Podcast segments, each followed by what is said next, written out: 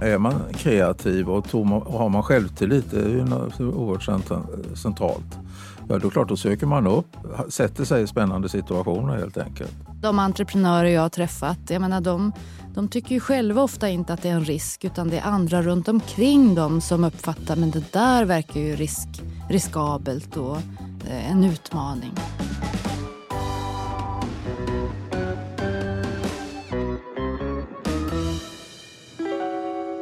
Krävs det mod för att vara företagare? Och varför vill en del företagare inte ta ordet entreprenör i sin mun? Idag fortsätter vi att fördjupa oss i företagandets ädla konst med hjälp av våra två professorer. Karin Berglund, professor i företagsekonomi vid Stockholms universitet och Bengt Johannesson som är seniorprofessor i entreprenörskap vid Linnéuniversitetet. Välkomna Karin och Bengt. Tack. Tack. Ja, I sex avsnitt har ni ju mött företagare här i podden från olika delar av landet som berättar om sin speciella väg in i företagandet. I det här avsnittet ska vi tala om risker och den osäkerhet som finns hos företagare. Vi, ni har ju tidigare mött bland annat flyttfirman Frasses Fulflyttar som inte vill ha några chefer eller portalfigurer alls. Istället säger de solidariskt att alla frassar befinner sig på botten. Vi har mött Britta som hade svag lönsamhet på sitt pensionat i Norrbotten tills hon kom på att gästerna kanske hellre ville bo i träkojor. Vi har mött socialsekreteraren Ulrika i Norberg som startade pallfabrik ihop med några av socialkontorets klienter. Hur tänker ni? Är entreprenörer generellt sett modiga eller det är väl ett vanligt sätt att beskriva entreprenörer på. Som modiga, risktagande och så vidare. Men jag tänker ibland så, om jag går tillbaka till dem jag har träffat i min forskning så eh, kanske de inte själva alltid ser sig som så modiga eller risktagande. De ser en möjlighet i det de ska göra. Eh, och de lever med, det här, med den här idén och med det här livet. Så jag uppfattar nog inte att kanske risk och mod är det som de lyfter fram.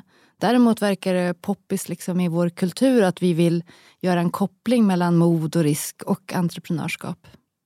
Är det en, liksom, menar du en klichébild att vi vill presentera företagare som modiga? Eller? Men egentligen är de inte mer modiga än andra människor? Eller? Det är väl också en generalisering och så, men, men, men visst är det väl så. Jag menar, jag som också studerar företag ur ett genusperspektiv så ser vi ofta att vi har en, liksom en, en ja, vi behäftar det här utifrån en typ av manlig konstruktion om det här hjältemodiga, att man ska vara på ett visst sätt och att det handlar om individen och en viss typ av individ. Ehm, och ganska snart så slår man hål ofta på de här myterna och bakom det så tycker jag det döljer sig mycket mer spännande saker som vi också ser hos de som du har intervjuat. I, bland de här avsnitten så är, som vi har haft i podden så är ju frågan om mod kom ju upp med eh, socialsekreteraren Ulrika Persson som startar pallfabrik ihop med sina klienter. Att vilket mod hon har. Men du kan se något slags genusperspektiv i det här också? Eller? Ja, jag dels tyckte att det var spännande att eh, det var den enda du pratade om mod med. Och hon råkar vara eh, kvinna då? Hon råkar vara kvinna, liksom, så där var det viktigt att lyfta fram hennes mod. Men jag kan se mod hos många av de andra också förstås. Så hon var ju den som verkligen spelade ner mod. Jag menar, vem är jag att vara modig? Jag har ju min, min, mitt yrke att falla tillbaka på. Jag skulle kunna få jobb när som helst och jag har min skog jag kan sälja, som hon sa. Eh, och det är väl eh, inte så svårt att vara, vara modig om man inte är rädd, hade hon en sån här tanke kring. Och det tyckte jag var rätt klokt. Och, och, så uppfattar jag ofta att, eh, jag vet inte hur Bengt tänker där, men, men de entreprenörer jag har träffat, jag menar de, de tycker ju själva ofta inte att det är en risk utan det är andra runt omkring dem som uppfattar men det där verkar ju risk, riskabelt och eh, en utmaning. Jo, men det är därför de är, är modiga. Att de inte ser risker utan istället, som du är inne på själv, ser möjligheter. Och eh, också ser möjlighet att påverka det så att det blir mindre risk. Eh, och Det kan ju till exempel vara genom att, eh, även om det inte syns formellt, att man samarbetar, tar råd av andra, har någon mentor, ser vad andra företag har gjort för misstag och undvika dem. Så att det är en del i en lärprocess. Ja, jag tänkte också på en, en företagare som vi haft i podden är Gunnar Aldestam på Öland som har byggt upp ihop med sin familj Kackelstugan. Man, Gunnar är väl typexemplet på något vis på en, en företagare full av idéer. Verkar, han verkar ju alldeles vild. Importera ryska motorcyklar, dra igång liksom fiskodling och, eh, och, och, nu en nöjesmetropol via bokförlag. Och, men när jag intervjuade Gunnar så förstår jag att han egentligen i allt han har gjort är han ganska försiktig med ekonomin och har ett ekonomitänk. Det är inte alls våghalsigt utan det är liksom, han har full koll på vilka risker han tar så att det, så att det aldrig går åt pipan. Så, Jo, men ett sätt att ha koll på riskerna det är ju att experimentera och göra små experiment och pröva sig fram och dra lärdom av dem när det inte funkar och eh, ha med sig det när man gör nästa experiment. Och, och det, det, tycker jag, som du säger, går väldigt väl igen i Gunnar eh, i Kackelstugan. Att, att det hela, han lever med i den här experimentella världen på något sätt. Det är självklart för honom. Och jag, jag menar bara det att när, när han ger ut böcker, alla säljer väl inte bra, men han ger ut många böcker och tillsammans så blir det något bärbart. Ja, just det. Mm. Att, att det, det finns också en samhällsmyt kanske om det här enorma modet. Men, men när man tittar på det så är det kanske inte så. Nej, men jag tror du sa det själv Fredrik förut någon gång när vi pratade att um, det har skrivits ganska mycket om Gunnar och Kackelstugan, eller hur? Ja, visst. Och jag misstänker att en del skriver liksom om den här risken eller det här modet i de här artiklarna. Eller har du tänkt ja, på det? Ja, det skulle jag tro. Det, det är otroligt mycket artiklar om Kackelstugan. Jag, jag, jag, jag, minns inte alla eller har inte koll riktigt på. Men, mm. eh, men visst, det är nog en person som brukar presenteras som modig, det tror jag. Mm. mm. Men vi kan säga vad entreprenörer inte är, de är inte dumdristiga. Nej, just det. Men, utan, och sen var då, de är så att säga modiga på ett klokt sätt. Mm. Genom just det här med att eh, fördela riskerna på flera olika projekt. Va? Och funkar mm. inte det andra så kan man fortsätta med de andra. Mm. Fungerar inte det ena så kan man fortsätta med andra. Mm. Många ägg i korgen. Alltså ibland när man, i arbetet med den här podden, när man har intervjuat företagare då, jag, jag, ibland känns det som att, man, att jag pratar med långseglare på något vis. Eh, liksom, alla har gått på grund ibland, alla har suttit fast i dimman så pass att de inte ens kan se sina egna händer. De har upplevt solsken och vind i ryggen och de har kryssat svårt i motvind utan att röra sig framåt. De har gjort snabba och oväntade kursändringar. Men pallar alla människor att leva på det här sättet? Vad säger vara, ni? Vad säger forskarna? Ska, ska jag vara lite krass? Ja. Um, jag tänker Absolut. på alla, alla som flyr idag. Pallar de att leva på det sättet? För egentligen så är det ju de du beskriver också. Mm. Fast under kanske ännu värre förhållanden. Och jag tänker vi klarar ganska mycket som människor att, att leva med den här osäkerheten. Men vi är inte vana på det. Och det man kan väl tänka att de här entreprenörerna, speciellt de du har intervjuat, gör är att de övar sig och stå i relation till det okända. Och det kanske är någonting som fler av oss borde öva på. Det är kanske också fler som gör det fast de inte har benämningen entreprenörer. Precis. Så i det osynliga så finns det många som kanske övar på det här som vi inte riktigt tänker på. Man skiljer mellan nödvändighetsentreprenörer och de som eh, entreprenörer som, som har en ganska klar eh, idé om vad de ska göra och också att det finns, man ser på tidigt stadium att det finns goda förutsättningar att lyckas. Va? Men ta till exempel Josef med falafelverksamheten. att eh, de var ju tvungna egentligen att hitta, hitta på något eget. För då, när de kom till Sverige, då, ursprungligen från Libanon, så skyfflades de runt till olika platser. Ända upp till Norrland, Östersund tror jag till, de var, mm. till och med var, var, Innan de insåg att ska vi slå oss ner på någon plats så måste vi ta tag i vår situation. Och eh, det kan vi säga att eh, vissa entreprenörer alltså har insett att hantera osäkerhet. Då får man så att säga, hitta på något särskilt och pröva det. Och och ta till exempel Ikea. Va? Så, de hade ju en slags erfarenhet från Libanon att slåss under väldigt omänskliga förhållanden alltså för sin, sin verksamhet och överleva. Mm. Att, att de då så att säga, hade lärt sig vara tåliga mot motstånd. Mm. Och att de sedan då eh, eh, kunde ta med sig det när de skulle etablera sig i Sverige. Kampad var ju, man kan ju säga, var han modig eller inte?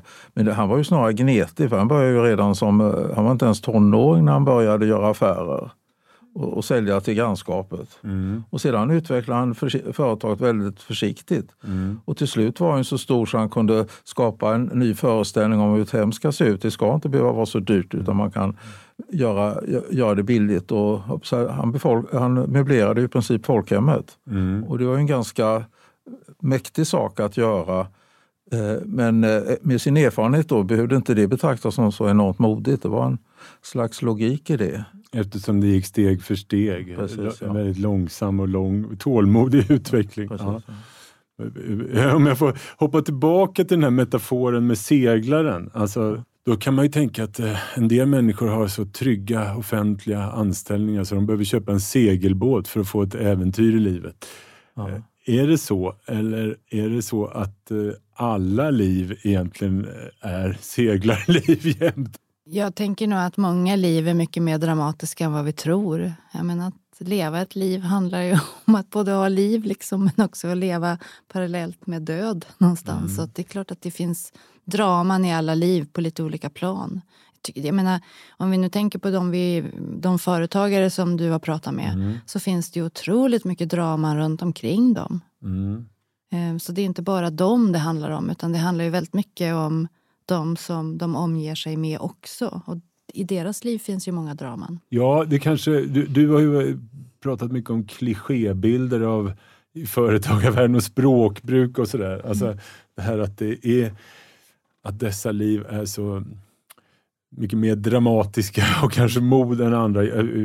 Man kan ju också tänka alla som har gigjobb eller eh, alltså, mm vickjobb och det är, ganska, det är också dramatiska liv, det är inte bara företagarnas liv. Ja, ja alltså det, det, att, att de söker upp utmaningar, men jag menar är man kreativ och, tom, och har man självtillit, det är ju oerhört centralt. Ja, då klart då söker man upp eh, spännande, eh, eh sätter sig i spännande situationer helt enkelt. Och, och det, det, det, jag tänkte på det till exempel eh, eh Gunnar på, på, på Kackelstugan eh, där att eh, han hade ju en, eh, en bakgrund va, som, eh, som hjälpte honom, tror jag, mycket. Att våga så, så här, driva den verksamheten han gjorde. Va. Eh, men återigen så var det han, han gjorde ju så att han, som jag sa tidigare, experimenterade mycket och prövade hela tiden nya saker. Och, eh, och samtidigt som då vi är tillbaka till det här med integration och familjeliv och affärsliv. Att han såg ju till att ha med sig familjen hela tiden. Och, åt, och, och, det har vi varit inne på tidigare igen. Nämna, många av de här hade ju det. Va? Mm. Eh, och eh, då blir ju naturligtvis livet eh, som affärs, affärsvärlden då, eller att driva företag blir ju mer självklart än om man inte har det ansvaret. Det, väl, det kan ju också vara ett sätt att få det här familjelivet och företagarlivet att hänga ihop. Att, ha, att veva in familjen lite. Annars blir det vissa av de här liven kanske blir absurt mycket jobb för företagaren jämfört eh, övriga familjen får sköta liksom, kanske mer markservice och sånt. Men genom att familjen är lite involverad så blir det en bättre balans i systemet kanske. Jag vet inte. Jo, det är naturligtvis centralt i varje kultur, det är familjen, att det är en viktig plattform. Och att man aktiverar den så att säga när man ska, och tar stöd mot den när man ska driva någon verksamhet.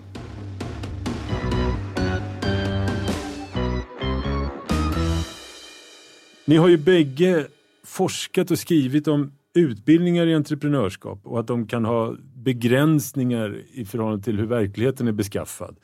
Alltså studenter lär sig att skriva proffsiga affärsplaner men i verkligheten är det många företag som kanske inte alls följer en affärsplan. Hur skulle ni vilja liksom att en företagare eller starta eget-utbildning såg ut om den skulle vara bortom schablonerna? Ja, jag tror att vi måste prata mer som vi gör nu om entreprenörskap, om hur det formas i vårt samhälle och och eh, kanske den här positiva laddningen. För det är den som skapar de här schablonerna. Att vi vill ha de här hjältarna. Varför vill vi det? Det är kanske en fråga vi borde diskutera. Men att också erbjuda studenterna detta. Att se både de här positiva sidorna som förstås företagen tar med sig. Men också se andra, andra sidor som kanske är lite mer mörka och dystra. För då kan man också välja. Och då tror jag att man kan se också den här för det jag tycker att vi har pratat om så handlar det ofta om någon särkoppling som entreprenörerna gör. Att de ser att jo, men jag behöver skriva den här affärsplanen eller jag behöver göra de här sakerna för att representera mig på banken eller hos det här företaget på ett visst sätt. Men sen vad jag faktiskt gör när jag gör mitt företagande, det är ju något helt annat. Och det kommer ju väldigt nära berättelserna från, från de här sex som du har intervjuat tycker jag. Att man berättar vad man faktiskt gör mm. och, och mindre om eh, föreställningen om hur man borde göra eller mm. det som kanske står i de här textböckerna. Så jag skulle säga att, att mer att entreprenörskapsutbildningarna ska handla också om entreprenörskap i vår tid. Hur har det formats historiskt och så, och så vidare. Och den här eh, organiska framväxten av ett företag. Eh, finns, som ni pratar om att många företag, och mm. kanske särskilt de här företagen, Finns det en, tillräckligt mycket med i utbildningarna idag att företag kan växa organiskt? Eh, ja, det är väl också något man kan prata om. Men jag tror att det som är gemensamt för alla entreprenörskapsutbildningar som jag har varit i kontakt med både från eh, menar, nästan förskola upp till universitet där vi, där vi befinner oss är att ofta att det finns någon slags aktiv aktiv del i utbildningen. Så vi utmanar ju ofta våra studenter att göra saker.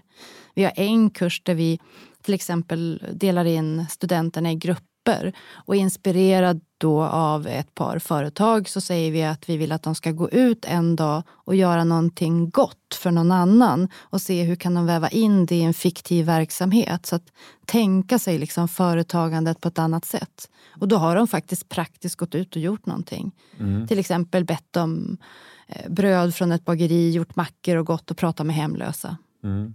Mm, just det och det tänker jag, det, det sätter liksom... Ja, men det präglar dem väldigt mycket efter den kursen, att de tar med sig det här som en viktig erfarenhet. Få fram mer av samhällsföretagande?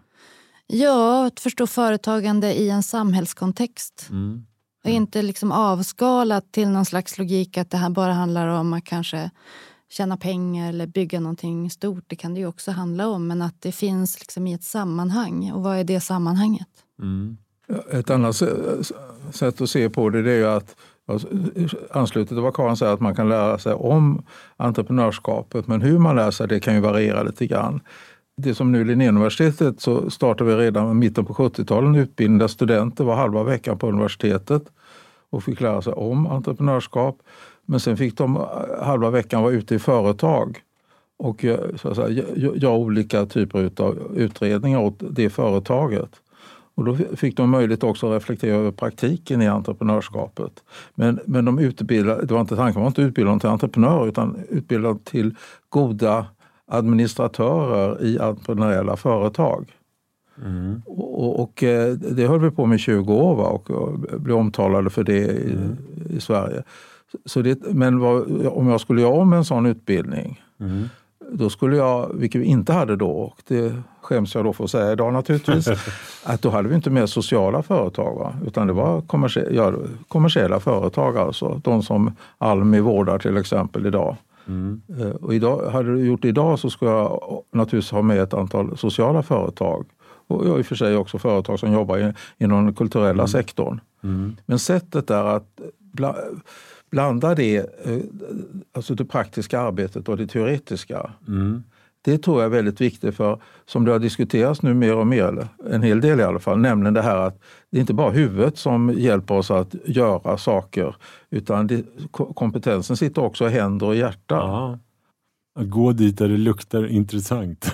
Ja, det är ett raffinerat sätt att uttrycka det. Ja. Mm. Ja, men, men, när jag har varit inblandad eller haft kontag med företagarutbildning så har det varit väldigt mycket affärsplaner. Så jag tyckte, jag, när jag såg att ni reagerade på det här, eller du Karin, var, alltså, jag hajade till att um, går att göra företagarutbildningar som inte är så här att räkna ut i förhand vad som kommer bära sig och var marknaden finns, utan det här organiska. Jag har ju aldrig sett någon sån alltså. Nej, men och då har du på något sätt på förhand definierat entreprenörskap lika med företagande. Och det menar ju, tror jag, både jag och Bengt att jag menar, det blir för snävt. Så att vi kan vara entreprenöriella i alla möjliga miljöer.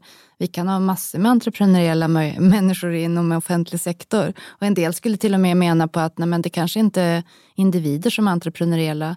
Det är liksom strukturer eller kanske staten som har varit entreprenöriell om man vänder på det. Och då blir det liksom mindre fokus på oss och mer fokus på vad vi kan göra tillsammans. Det är väl en annan myt det här att det entreprenöriella har med företagande att göra. Ja. Det måste det ju inte ha. Nej. nej. Det kan vara en eh, bibliotekarie som börjar låna ut fröpåsar och skridskor när bokutlåningen minskar. Mm. Eller en universitetslärare som just hittar på nya sätt att driva en utbildning på, eller hur Bengt? Som ja. du berättar nu. Så att, visst finns det på olika sätt överallt. Precis. Mm. Ja, intressant. En, en, sak som jag har noterat eh, i studion är att eh, minst ett par av, när vi pratar språkbruk, av företagarna som har intervjuats här i firman och jag, de värjer sig för att bli kallade för entreprenörer. Visst, de vet att det finns entreprenörer men det är liksom ett helt annat slags folk. Eh, vad tänker ni om detta? Jo, men alltså det, det är vi tillbaka ungefär där vi börjar, nämligen att eh, det är ju eh, eh, personer som inte har det minsta eh, engagemang eller är måna om att eh, ge, visa omsorg om andra utan det är oerhört egocentrerat. Och det, bland annat är det ju vår fasse eh, som ger uttryck för det. Va? Att, att uh, han kan inte tänka sig det här. Jag tror han hånar till exempel Kamprad för han har fixat så man kan köpa varm korv för fem kronor. Men inte tänker Kamprad när han gjorde det på att uh, de där korvarna kan ju inte, är kanske inte särskilt bra vare sig för köparens kropp eller för miljön. Nej. Ja, det är någon slags entreprenören, är det supergeniet som är beredd att gå över lik kanske. Ja, ja. Men alltså, det, problemet är ju att på grund av då myndigheter som Tillväxtverket, trots att de har nu sin ambition att också skapa andra värden, att det är entreprenörskap, så blir, landar ju ändå då i, eh, i, i eh, kommersiella eh, verksamheter. Va? Mm. Att de har ju bidragit till att cementera den här bilden av entreprenörskap som något som har att göra med kommersialisering i bästa fall av innovationer och skapande av ekonomiskt värde för de som är inblandade. Mm. Ägare då i första hand. Ja, ja det är mycket fokus ju på, i vår kultur på innovationer och eh... Ja, men på individen. Vi är tillbaka till det. Jag tycker det blir för enkel bild liksom, kring entreprenören. Som antingen så blir det ju då den här eh, utsugande kapitalisten eller så blir det den goda på något sätt som bidrar till samhällsutveckling. Men det finns ju så otroligt många dimensioner däremellan. Och det tänker jag att de här reagerar på. Alltså vem, vem, vem blir jag i det här? Så man har svårt med sin identitet. Jag tänker tillbaka när jag skrev min avhandling så kom jag i kontakt med eh, företag som precis höll på att starta upp. Och en av dem var en ung tjej som hade utvecklat en innovation, ett nytt sätt att träna travhästar på. Och jag kom ut till henne och hon hade bakat och ställt fram kaffe och sådär och jag ville att kan inte du berätta om ditt företag? Och hon bara skruva på sig och började titta på klockan och sådär kände sig allmänt obekväm och jag höll på i en kvart och försökte få henne att berätta om sig och sitt företag. Det gick inte. Och då var min analys ungefär att hon hade inte identifierat sig med att vara företagare eller entreprenör. Mm. Och det fanns som ingen berättelse. Men till slut kom jag på knepet. Mm. Så vad tror du jag frågade? Om hästen? Yes. Ja. Kan inte du berätta om dina hästar. Mm. Och då kom ju hela berättelsen. Mm. Så att det, blir, det, blir, alltså det här är ju en identitet och vissa har lättare att ta till sig den, andra har svårare. Och det vi har sett i forskningen är ju att eh, framförallt kanske finns det ju en genusdimension när vi ser att kvinnor har svårare kanske att se sig som entreprenörer i början. Mm. Men när man då har drivit företag eller varit entreprenöriell några år, då är det liksom ingen, ingen det, det, är ingen fråga längre utan då har man mycket lättare att förstå hur jag har utvecklat en relation till det här. Mm. Så jag tror att den här identitetsfrågan är, måste vi ha med oss i mm. hur vi på något sätt klistrar fast det här på, på människor på olika sätt. Mm. Vi, vi rör oss väl alltid mycket så i ett landskap där vi sätter etikett på människor och klassificeringar. Och... Ja, men det är skillnad på sjuksköterska och entreprenör. Alltså vi, då är vi där igen, hur vi har laddat det här begreppet med något positivt ofta i vårt samhälle. Mm. Eller att det kan falla på andra sidan där det blir någonting kanske fult. Mm. Så det har ju pendlat lite däremellan. Och en sjuksköterska kan vara väl så mycket entreprenör som en företagare. Mm. Det skulle jag vilja mena. Mm. Entreprenör i offentlig anställning, det är väldigt intressant. Ja, det finns eh, mycket forskning om entreprenörer i, i, i välfärden och i offentlig sektor. Så vi har flera kollegor som håller på, men ja, det har vi gjort. Och bland annat så har jag följt eh, farmaceuter under pandemin och sett på deras enorma kreativitet i att lösa liksom, situationer med ganska kort varsel där det funnits brist på till exempel läkemedel. Jag kan säga alltså, entreprenörer lägger sin tid på att utveckla visioner eller utföra, alltså gå till konkret handling. Medan däremot planering, och det, det de ägnar minst tid åt. Eh, och det, det, det är ju paradoxalt med tanke på att mycket av utbildningarna, inte bara vid universitet utan generellt, handlar om att man ska lära sig att utveckla en affärsplan. Ja. Det, det, är ju bara någon slags eh, Ja, det är väl ett, ett språk då. De utvecklar det därför att det, är, det kan man göra på ett språk som många viktiga aktörer, då, typ banker och andra kreditgivare, förstår. Men det blir jättekonstigt om, om företagen måste sätta på sig en skjorta som de inte riktigt är bekväma i för annars funkar det inte på banken.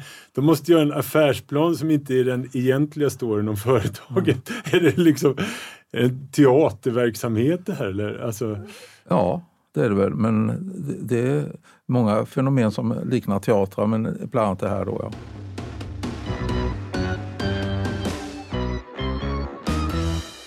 Hur viktig och farlig skulle ni säga att eldsjälen är för ett företag? Jag vill påstå att eldsjälen är nödvändig om det gäller företag eller verksamhet. Alltså det är för mig bredare då. Va? Alltså I den ideella sektorn talar vi inte om företag, de pratar om andra organiseringsformer. Eh, så tror jag en eldsjäl behövs för att eh, leverera energi då till andra.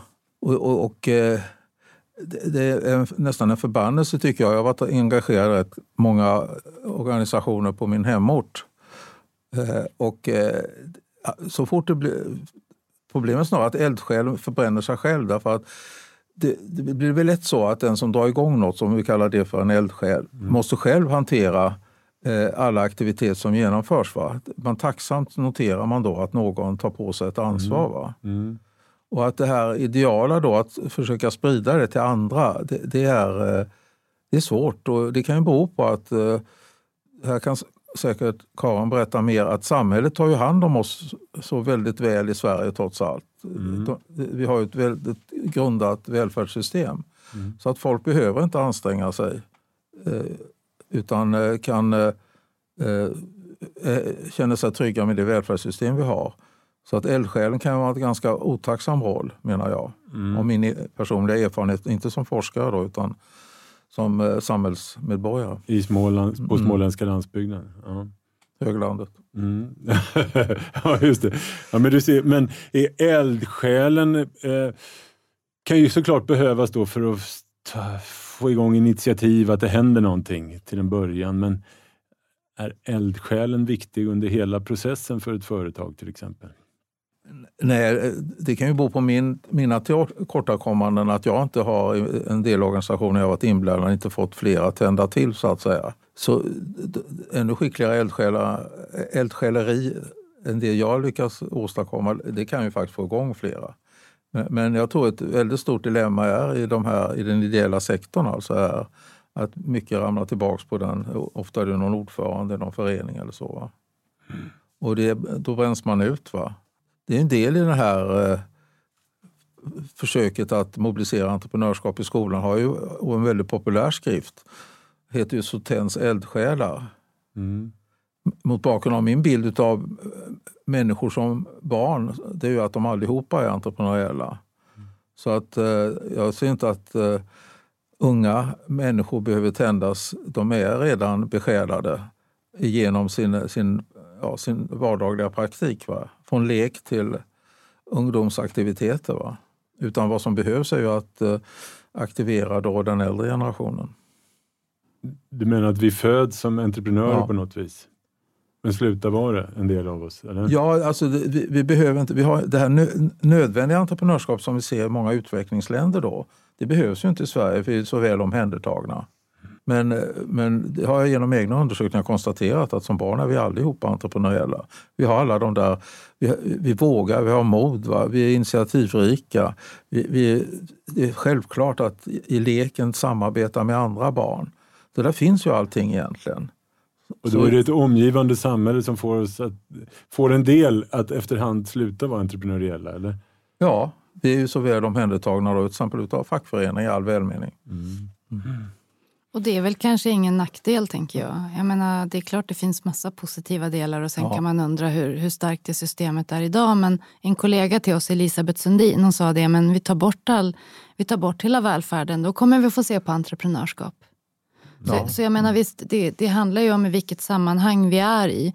Och att trots att vi kanske har byggt upp eh, fina strukturer att behålla någon typ av eh, vilja att utforska hur skulle man kunna göra saker till och med bättre eller hur kan man bidra till andra på andra ställen. Men jag tyckte det var intressant det du frågade för du pratade först om eldsjälen. Finns det någonting negativt eller finns det liksom, kan den vara farlig för en organisation? Ja. Ehm, och då kan jag inte eh, osökt så för sig mina tankar till Theranos. Har ni hört talas om den? Nej. Den här lilla, eh, eller stora företaget som blev eh, en, en kvinna, en ung kvinna som drog igång det i Silicon Valley.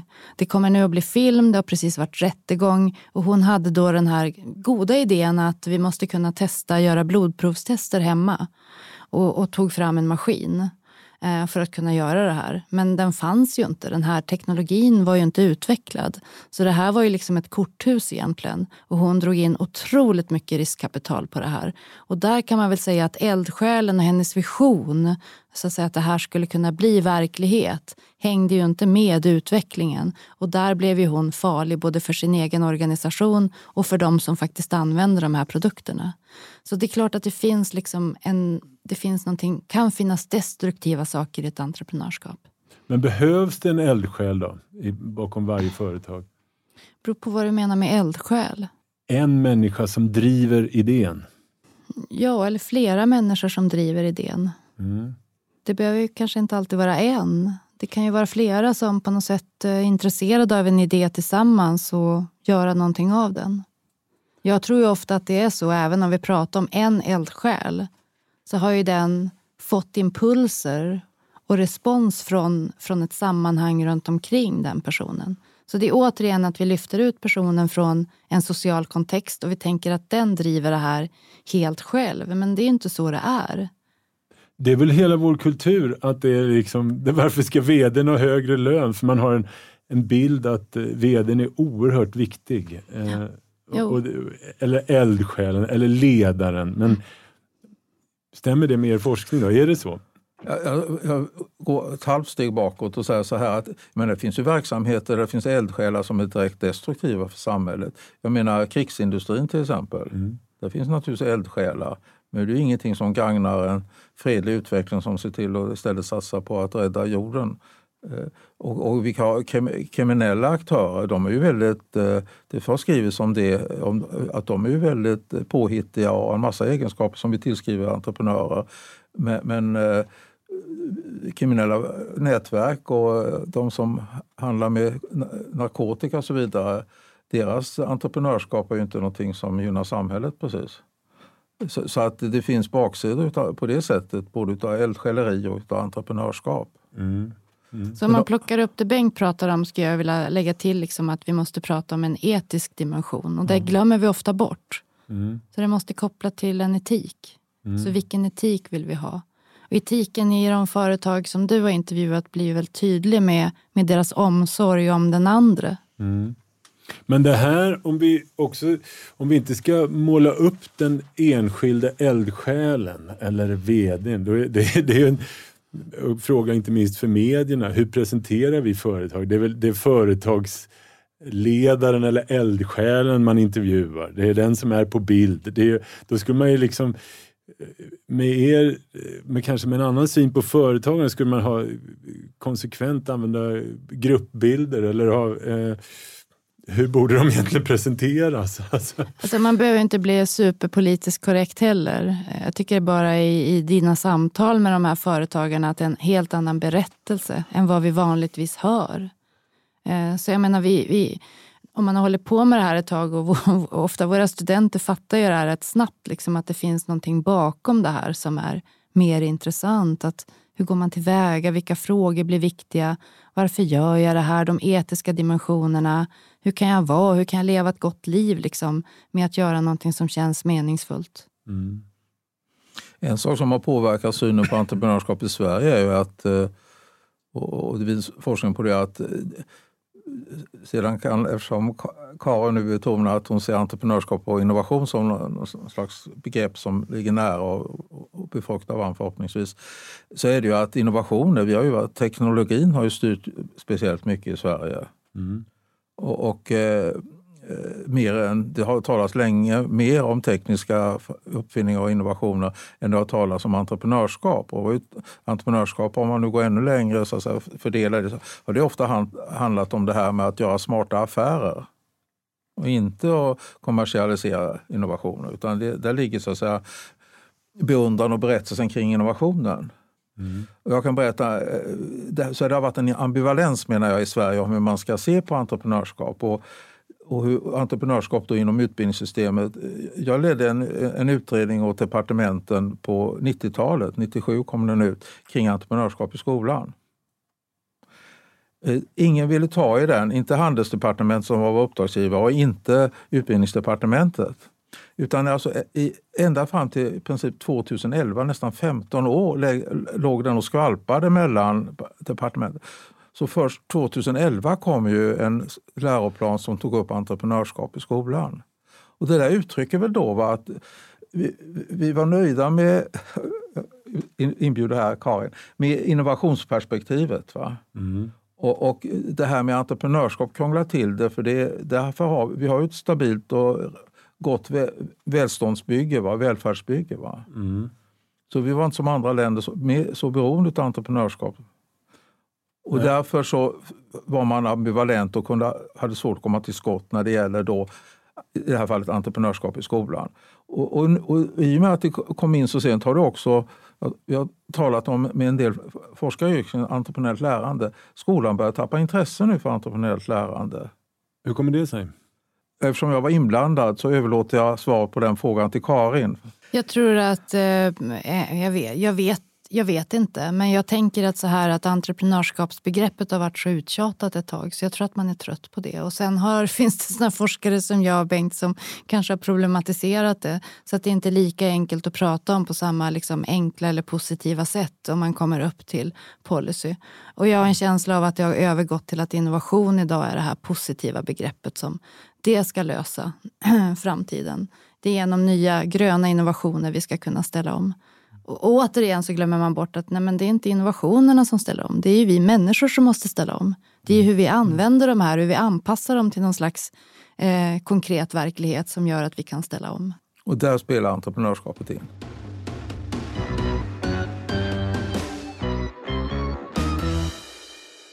I eh, poddavsnittet om den mycket ovanliga flyttfirman Frasses Fulflyttar så talas det om att företag kan ses som konstverk eller åtminstone som någon slags performance. Vad tänker ni om att se företag som konstverk? För jag använder ett ord som passar bra här. Det är ju att entreprenörer iscensätter olika aktiviteter och, och verksamheter. Och på det sättet kan man, det, det bjuder in till en parallell mellan konst och entreprenörskap. Ja, så att vi, det beror på hur man uttrycker det, vilka ord man använder. Men eh, konstverk har också förmåga att lägga nya perspektiv på tillvaron. Att se saker och ting i nya sammanhang. Och, och det, det är också en roll som entreprenörer kan ta åt sig. Och återgå då till kamp, jag får skylla på att Ikea är så välbekant. Alltså, det, det behövs rätt mycket för att skapa den här föreställningen att man kan faktiskt möblera hem till ett rimligt som ett pris som alla mm. klarar tidigare var ju möbelhandlar, mm. det var ju den dyraste affär man kunde gå in i. Det var ju enormt dyrt att sätta ihop ett hem innan Ikea kom igång. Va? Mm. Och, men det var ju ett helt sätt, nytt sätt att se på tillvaron. Och det är det som avancerad konst också kan bidra med, att lägga nya perspektiv på den existerande tillvaron. Jag, jag kunde känna lite så här när jag intervjuade Kikki från A-lagets allservice. Jag menar i Sverige har vi en Alltså det är självklart med, som hela socialtjänsten arbetar. Först måste man bli nykter, sen kan man börja arbeta. Detta att människorna på A-lagsbänken själva skulle kunna starta en ekonomisk förening och åta sig fixartjänster, flyttar och så här. Med, dem, med den personal som är aktiv just nu, och, och, alltså utav Östersunds periodare. Eh, alla är inte på benen den här veckan men nu är de här på benen. Och, och att detta kan funka i mer än tio år där hela, hela styrelsen har haft missbruksproblem och jobbat med A-laget. Alltså då kunde man få den här känslan, det här är nästan ett konstverk. Mm. Ja, verkligen.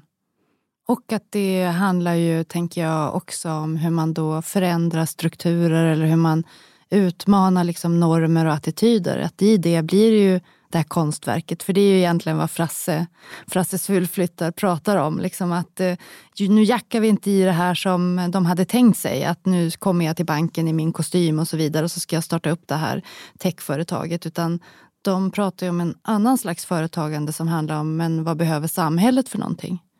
Mm. Den typen av företagande tycker jag är ett större nästan konstverkande eller ett, liksom att göra det det konstverket kräver mer, för det är så otroligt komplext än att du går in i någonting som redan på något sätt är befintligt. Att du startar upp någonting inom en befintlig marknad. Här lägger det ner en restaurang och jag kliver in och så öppnar jag en, en annan restaurang med lite annorlunda inriktning. Men att börja liksom ändra på de här strukturerna och utmana våra fördomar om, om människor och marginalisering och så, det är ju någonting helt annat. Och koppla ihop det med företagande, ja men det är ett konstverk.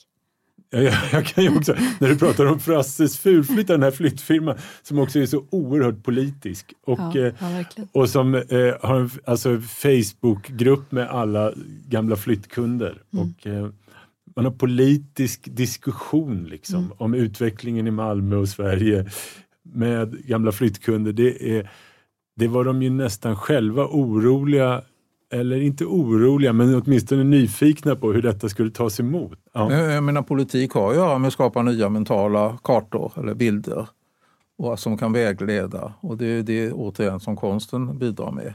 Så att, eh, att, att de så att säga eh, relaterar sig till politiska perspektiv det är egentligen ganska naturligt. Det bekräftar den här kopplingen mellan entreprenörskap och eh, konst, konstverk. Och en annan praktisk aspekt är ju att många kommersiella entreprenörer, när de har gjort sitt som kommersiella entreprenörer, går de gärna in och, och engagerar sig aktivt själva i konstvärlden. I, etablera konsthallar och gallerier och så vidare. Den har, den, den har visst släktskap på något vis? Då. Ja, det är idéernas värld, eller? Ja, det är väl det de säger, att då kan de slippa det här praktiska och ekonomiska och istället så att säga, ha kvar det här med att vara med, med att utforma tillvaron och tolka tillvaron. Mm. De behöver inte göra det här gräsrotsarbetet. Det är en, Mm. En bild som du uppmanar mig att framskapa nu. Ja, ja. Okay. Men artipelag till exempel, ja. babybjörn. Och, så. Att det, att det, och det finns flera sådana exempel i Sverige. Och det Just det, företaget. Babybjörn ja. som gör saker för, för barn och föräldrar och som sen öppnar en stor konsthall i, i, i, Stockholm. Ja. Mm. Och kan relaxa från det här törskandet av ekonomi och så vidare istället. Och utveckla sina egna tankar, sin egen tankevärld och andras tankevärld. Mm. Intressant. Eh, om jag får koppla tillbaka till eh, eh A-lagets allservice så kan man ju också, det, det tror jag de var inne på lite, att eh, livet som miss, aktiv missbrukare, framförallt av narkotika, är ju dramatiskt. Alltså. Det kanske kostar 500 spänn om dagen eller 1000 om dagen att få tag i sin drog. Och när man inte har några inkomster. Det är ju en otrolig dramatik varje dag. Det är action, liksom, ett spänningsfyllt liv. Och det är ganska svårt att gå från det livet till att bli en beskedlig tv-tittare som, eh, eller som går på en dagcentral, en kommunal dagcentral och har någon pysselsättning av något slag eh, från det actionfyllda livet. Men däremot att driva ett gemensamt ägt företag med nya skutt och uppdrag varje dag, nya deadlines hela tiden, ny oron ska vi få ihop till ekonomin den här månaden också? Det, de var inne lite på det att eh, det är en ganska snygg övergång från ett missbrukarliv till att bli företagare. Mm. Det är en spännande tanke. Det har jag inte riktigt tänkt på, men visst är det så. Att det finns eh, det blir på något sätt en, en glidning in och göra någonting annat spännande och inte riktigt veta. Kommer min polare idag eller ska jag skotta själv? Eller det kanske inte kommer någon. Vad ska vi säga då? då? Nej, ja, men det är jätteintressant. Ja, det, det är en annan ingång till det här med att synliggöra att entreprenörskap är kollektivt. Alltså att det, utan det här samspelet mellan de här missbrukarna så hade, inte, hade de inte kunnat ta sig ur sitt eget missbruk. Men ju, genom att just samarbeta, Mm. det löser, så att säga, löser upp då de här hindren som har varit. Va? Och då ser man det här som en gemensam utmaning. Just det, att eh, liksom eh, allservicen blir som en nästan A-grupp också, som anonyma alkoholister. Man hjälps åt att hålla, behålla sin nykterhet genom firman man också driver ihop. Mm. Mm. Jag tänker på det du pratade om Bengt med kopplingen till det här med det politiska. Så, så, så är det ofta en... Alltså när vi pratar om det politiska så, så tänker jag att det handlar om att eh, riva upp föreställningar om hur saker ska vara. Eh, och det är inte direkt partipolitik utan det är hur entreprenörskap och den här typen av företagande kan ifrågasätta, utmana våra normer, våra värderingar, vårt sätt att liksom organisera samhället på. Och det är ju något annat kanske än vad partipolitik är. Och då kan man undra, var ryms det sociala företagandet? Om vi nu ska kalla det här ett socialt företagande, var ryms det någonstans i den agendan? Det är jag lite nyfiken på hur ni tänker. I, I partipolitiken. Ja. Min upplevelse är att det är väldigt suddigt. Att det är nästan inga partier som värnar om det här. Eller hur, vad säger du Bengt? Ja, det är en bra fråga men jag har inget svar på det vid sittande bord. Mm. Då kan man ju tänka sig att det här verkligen då är eh, po- det man säger på engelska, the political. Alltså det gör det politiskt. Det, det ifrågasätter, det skapar debatt, det liksom eh, skapa spänningar med, med det vi redan har. Och på så sätt tänker jag att det är ett jätteviktigt eh, liksom, inslag om vi ska ha ett demokratiskt samhälle där vi lyfter på de här frågorna. För det gör ju det genom att det är där och, och, och skaver någonstans. Mm. Men det är svårt att värna någonting politiskt som man inte vet finns riktigt. Alltså, ni har ju pratat om bilden av entreprenören eller av företaget är en annan. Men så finns också såna här eh, liksom, varianter som till exempel A-lagets allservice. Men det, det, A-lagets allservice tror jag haft, det har varit två tidningsartiklar i Östersund om dem efter, under de här tio åren. Alltså det här är Fast jag- okändheter i Sverige ofta. Men, men tror du inte att de som bor i Östersund, ganska många ändå känner till det här? Jo, det tror jag. Men det Ja. har gått, eh, det går långsamt och det går över mun från mun. Jo, alltså, Mm, De har ju mycket uppdrag hos vanliga Östersundsbor. Men jag menar, det här är inte känt i vår vanliga föreställningsvärld. Nej. Att ett företag kan vara på det här sättet. Så det du säger är att media har en viktig roll att fylla här? ja, det, jag tror inte det. Jo. Och, och då kan man ju fråga liksom, mediebevakningens roll i att eh, plocka upp det som är politiskt. Ja. Nej, jag bara funderar högt på hur, Mm. hur man kan göra det här Men tydligt. menar, o- om det nu är så att eh, det verkar som eh, de som har varit eldsjälar bakom entreprenörskap i skolan har gett upp. Va? Alltså, man inte ens kan förmedla det som är, så att säga, verkligen talas om i alla affärstidningar och dagstidningar, alltså affärslivet. Om de inte ens där kan tydliggöra vad entreprenörskap är, hur kan man då begära att de ska kunna tydliggöra vad det entreprenörskap som till exempel A-laget i Östersund representerar. Utan det är väl en del, en, en form av, en del av missbruks, vården av missbrukare. Mm. Har sådana beteckningar istället. Va? Och istället för att se då det här, så- och där, där har vi ju ett ansvar som forskare att visa på att det de gör det är ju egentligen eh, ligger väldigt nära det som entreprenörer gör som engagerar sig i nya kommersiella företag. Att de tar tag i sin situation av det genom att samarbeta, att, att stödja varandra i kritiska situationer och så vidare. Det, det är ett ansvar och uppgift för oss forskare att tydliggöra det. Och de gör det sammanvävt med att faktiskt förändra samhälleliga strukturer. Ja. tänker jag. Och i det finns det något innovativt. Och då blir innovation spännande. Mm. Ja, bra Karin, fick du in Nej, men jag, jag tänker att det är så lätt liksom att vi slänger oss med det här innovationsbegreppet. Och jag vet inte om ni känner till det, men om man går tillbaka hundra år till 1800-talet, då var innovation något som var förbjudet. Så att innovation var ju någonting väldigt negativt då mm. och det var förknippat med revolution. Mm. Och det kunde verkligen omstörta eller liksom leda till något riktigt dåligt för oss. Och idag har vi ett verk för innovation. Och vad säger det? Jo, men om man tittar på det vi gör nu så tycker jag att det är någon typ av reproduktion av det vi redan vet är innovation. Vissa teknologier, vissa saker är på något sätt på förhand utbestämda att vara innovation. Och då, då tycker jag att vi har hamnat liksom i en... Då har vi målat in oss i ett hörn om vi nu behöver lösa stora samhällsutmaningar. Vi associerar väl innovation till att liksom komma på en ny typ av datorer eller solceller men inte att organisera människorna på A-lagsbänken i Östersund på ett nytt sätt. Nej. Men då kan man, säga, alltså man kan ju inte ännu mer säga att, eh, att under medeltiden så var ju innovationer framförallt eh, någonting man ägnade sig åt inom krigsindustrin. Vilket innebar att, så att säga, samhällena stagnerar ju då. De bara slogs med varandra istället för att fundera på hur man kunde utveckla samhället för, så att alla fick en del av utvecklingen. Så att eh, på det är också ett sätt att tydliggöra att, att eh, eh, både innovation och entreprenörskap kan vara, så att säga, skapa ett försämrat samhälle istället för ett förbättrat. Avslutningsvis, vad skulle politiken kunna göra för att främja samhälleligt entreprenörskap?